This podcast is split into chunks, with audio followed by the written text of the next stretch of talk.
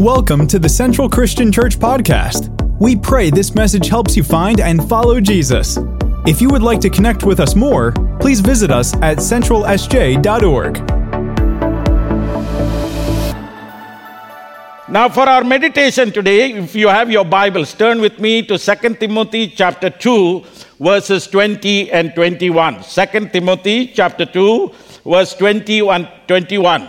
It says in a large house there are articles not only of gold and silver but also of wood and clay. Some are for noble purposes and some for ignoble.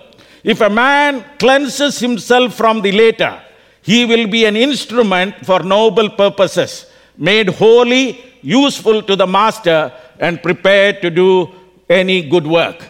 This morning, my aim is not to expound on these verses, but something that the Lord taught me, I want to share with you from this purpose, uh, from these verses.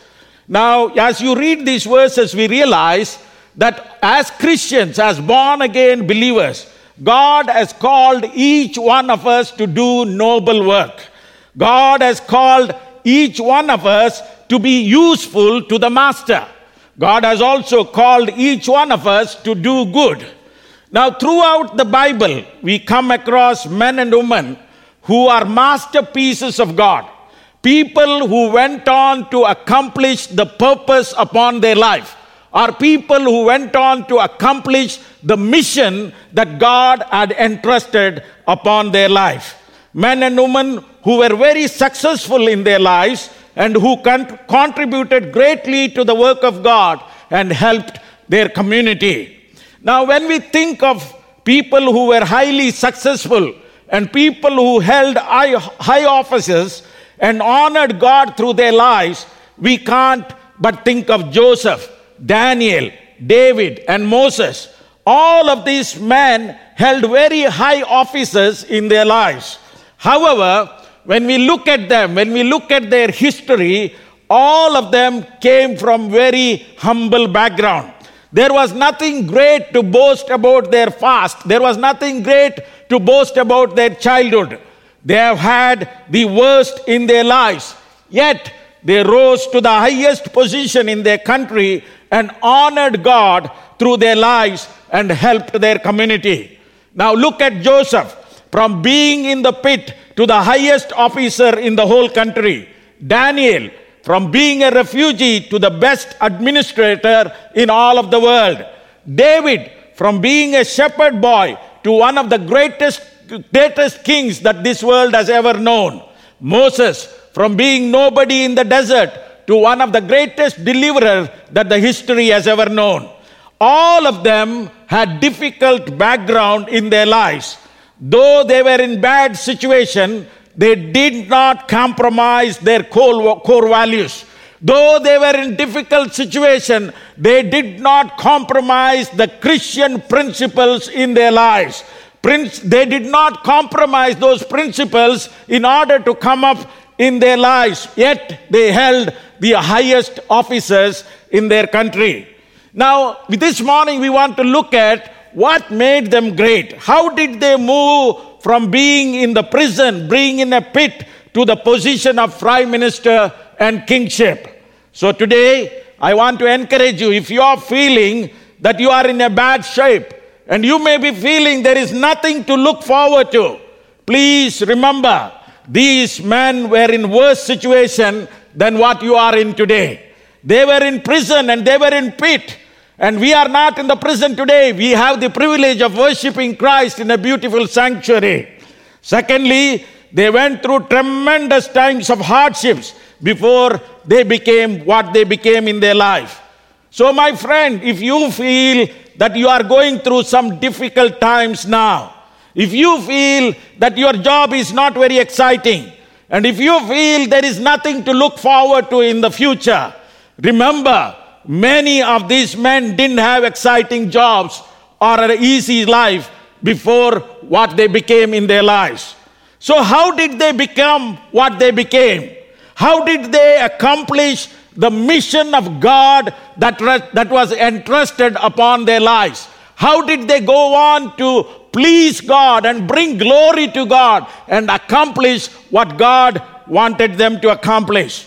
I just want to look at some of their qualities this morning. First of all, they accomplished the mission by being determined to overcome hurdles that came on their way. They were so determined to accomplish to the calling of God upon their lives. For Joseph, it was the hurdle of rejection by his brothers, hurdle of being sold and not being in control of his life, hurdle of temptation and false accusation. For David, it was the hurdle of his brothers accusing him, having to prove himself in front of his brothers and the army, jealousy of Saul and having to run for his life.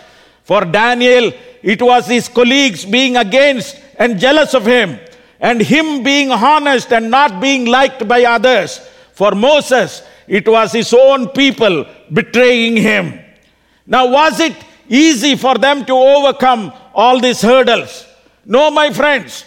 They had to be determined to overcome these hurdles and these hurdles and fight very hard in their lives. They had to fight hard within themselves, saying, No, I am not going to give up. I will hold on to God given, God given vision. I will hold on to God given promises and trust Him for a bright future in my life.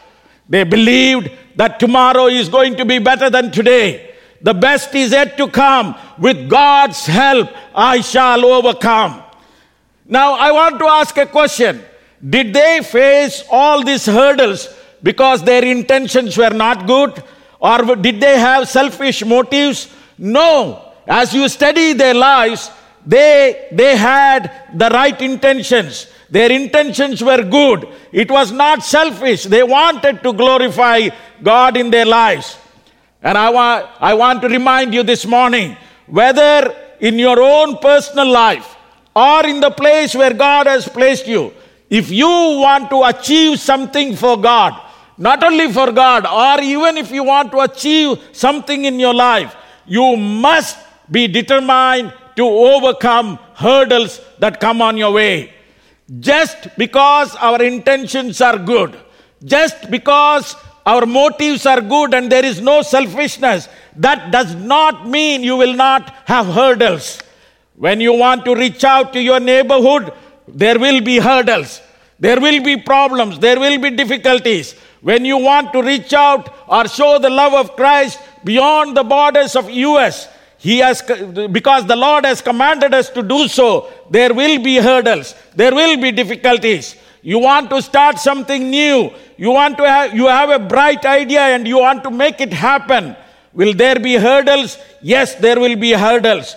When you set out to achieve something in life or in ministry, will there be hurdles? Yes, there will be hurdles. You want to start a Bible study group. You want to build a church. You want to reach out to your friends and neighbors. Will there be hurdles? Yes, my friends, there will be hurdles. You want to be involved in ministry, be sure that you know that there are going to be hurdles. You want to start a children home, you want to grow as a Christian, hurdles will be there. Now, if you think just because your intentions are good, your motives are good, that people are going to come and say, Oh, my brother, how great you are, you are doing a great ministry, you are wrong. You will always have people, even people from the church, the very person who is supposed to encourage you in ministry will come and criticize you. And if you are going to do things only based on what people are going to do or say, you will not achieve much in life. My friend, if God has called you to do something, go ahead and do it. Don't wait for, don't uh, start your ministry based on what people are saying about you. Because it is not them who has called you, it is God who has called you to do. It's God who has brought you to that place. The only place we have is only two options. When these sort of things happen, either to say, I give up. And unfortunately, most Christians do that. That's why churches are not growing today. We want to do something, but when we hear people say something, we want to give up. Or to say, no matter what they say, I am determined. No matter what the hurdles are, I am determined to do what God has called us to do. You know, most of us are not able to achieve much in our lives because we easily give up. When hurdles come on our way, we are not determined to overcome them. When we start to work on something, it may be difficult. Finances may not be there. Difficult to get government permissions. You know, there are so many ministries, so many great projects today have not come to fruition because people give up too soon. Sometime you are doing something, God is about to bless, God is about to expand your boundary, and you give up eh, just at that time. Be determined. My brothers and sisters, God has given us a mission. Let us determine be, to achieve what He has entrusted to us. We need to be determined to resist temptation of giving up and be determined to overcome hurdles to achieve what God wants us to achieve. So, if you are waiting for all hurdles to be removed before you get involved in ministry, before you get involved in doing something for God, I have a bad news that's not going to happen. If you think you will get involved in ministry when all hurdles are removed, every criticism is removed, everybody is going, when everybody is praising you, my friend, you will not do any ministry. Remember, hurdles will be there, but we must be determined to move on in the midst of hurdles because the evil one, Satan, will be there to stop you. I hope we realize that as Christians and we must move forward even in the middle of hurdles. So they were prepared to overcome the hurdles in order to accomplish the mission of God upon their life. Secondly, they were, they were determined to resist temptation in their life to accomplish the mission God had entrusted to them. No, David had to resist the temptation of killing Saul and taking revenge for what Saul was doing to him. Joseph had to resist the temptation of flesh when he had the opportunity to sin. Daniel had to resist the temptation of taking revenge on those officers who were jealous of him. He had to resist the temptation of not to pray in order to keep his job. We all face temptations in our lives and in the work that God has entrusted to us. Temptation to give up, temptation to enjoy the present and take the easy road in life, temptation for unlawful gain, temptation to accuse others and take revenge. As born again Christians, the temptation we face, face may be temptation of discouragement, temptation to give up, temptation of saying, I can't do this, let somebody else do it. Temptation of not wanting to get involved. Why should I get involved in church? Why should I get involved in the lives of others? Temptation of temptation of gratifying the flesh, temptation to give up Christian faith and live as we like. And unfortunately, sometimes even Christian believers, temptation of giving up on their marriage. We can all do that. Those are very easy things to do. But uh, let me tell you, when you do that, you will not be a masterpiece for God. You will not be somebody who will be accomplishing the will of God in your lives. You will not be somebody who will accomplish the mission that God has entrusted upon your life. You know, thirdly, they, they accomplished the mission that was entrusted to them because when they fell, they got back with God quickly. They got right with God as quickly as possible. You know, David sinned in his life, but he made it a point to get right with God as soon as he realized that he had done something wrong. As human beings, we all face temptations in life. Sometimes we end up sinning in our life. But the key there is to realize we have sinned against God and, and to get right with God as quickly as possible. You know, as far as I know, I have not come across anyone who has not sinned in his life. All of us have sinned, but the important thing is what we do with, with that is more important than whether we have sinned or not sinned. We have two choices. Once we, you know you have sinned, you can continue to remain in sin and cover up and sin more. Or you can come to God in repentance and get right with God as quickly as possible. Friends, I want to tell you the trap that Satan sets up for you.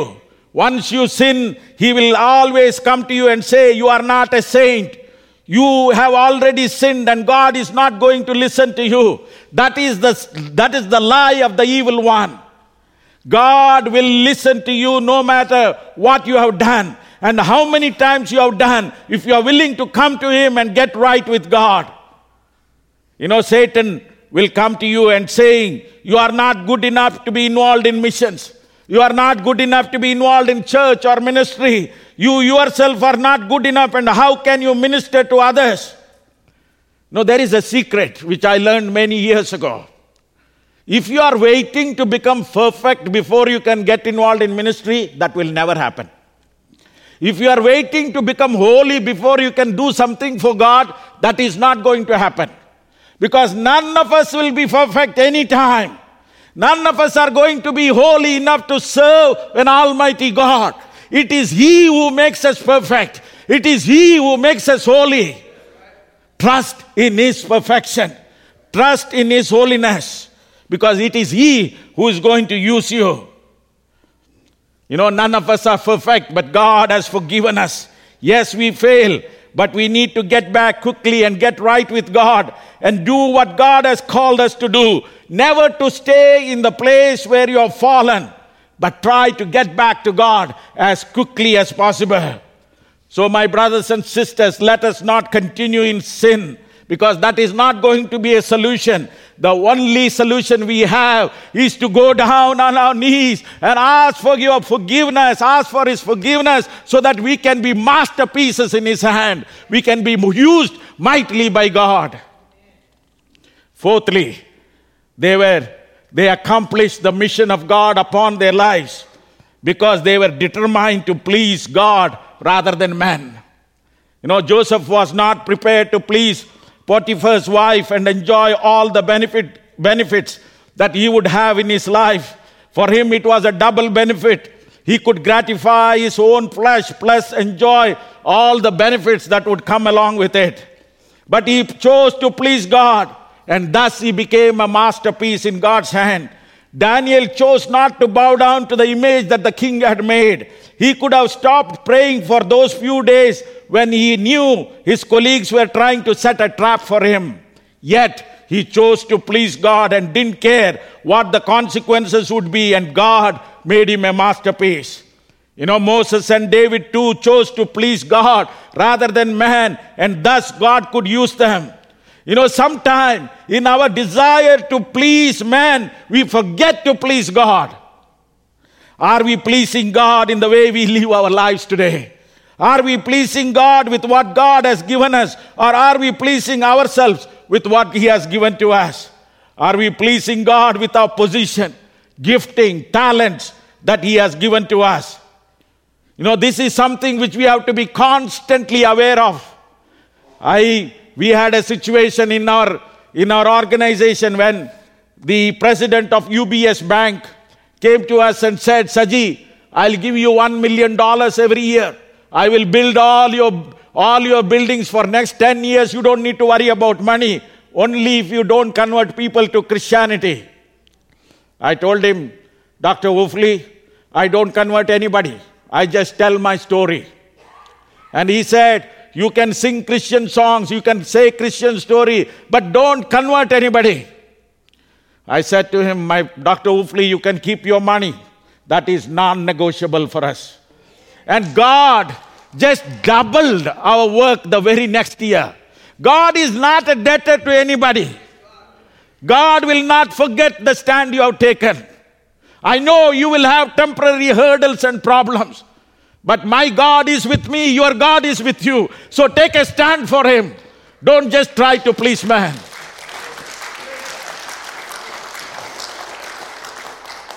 You know, fifthly, they were determined to count for God so that they could accomplish the mission that was given to them. If you want to be used of God, that you must have a desire to count for God. How will you count for God? You count for God by doing what is close to God's heart. We can't count for God doing what we want to do. We count for God by doing what is close to the heart of God. We don't count for God by promotion or by position, but by fighting our greed for more. You don't count for God by having what we want, but by restraining in our, in our sexual desires. We don't count for God by wanting to become famous, but by restraining our desire for recognition and position. We don't count for God by getting discouraged at every hurdle and criticism, but by pressing forward. We don't count for God by feeding on our ego and pride, but by wanting to deal with our ego and being humble. Now, sometimes this may mean dirtying of our hand, doing what we may not like to do, getting involved in projects that are risky, preaching the gospel, rescuing those who are in bondage. When God puts these things into your heart and you obey and you are determined to count for God in those areas, you will become a masterpiece in the hand of God. Not just thinking about ourselves, not just thinking about our ambitions, our desire, but thinking about larger issues, issues that are on God's heart will make us count for God. I'm sure all of us want to count for God. All of us want to be a masterpiece in the hand of God.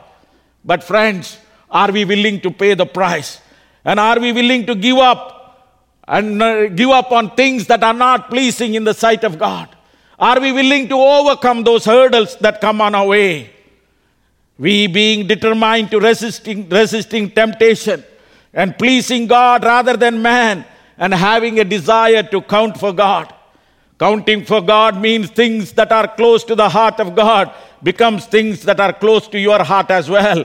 Counting for God means you become His hands and His feet here on earth. Counting for God means we care for the hurting world as He would care for them. You know, it breaks my heart.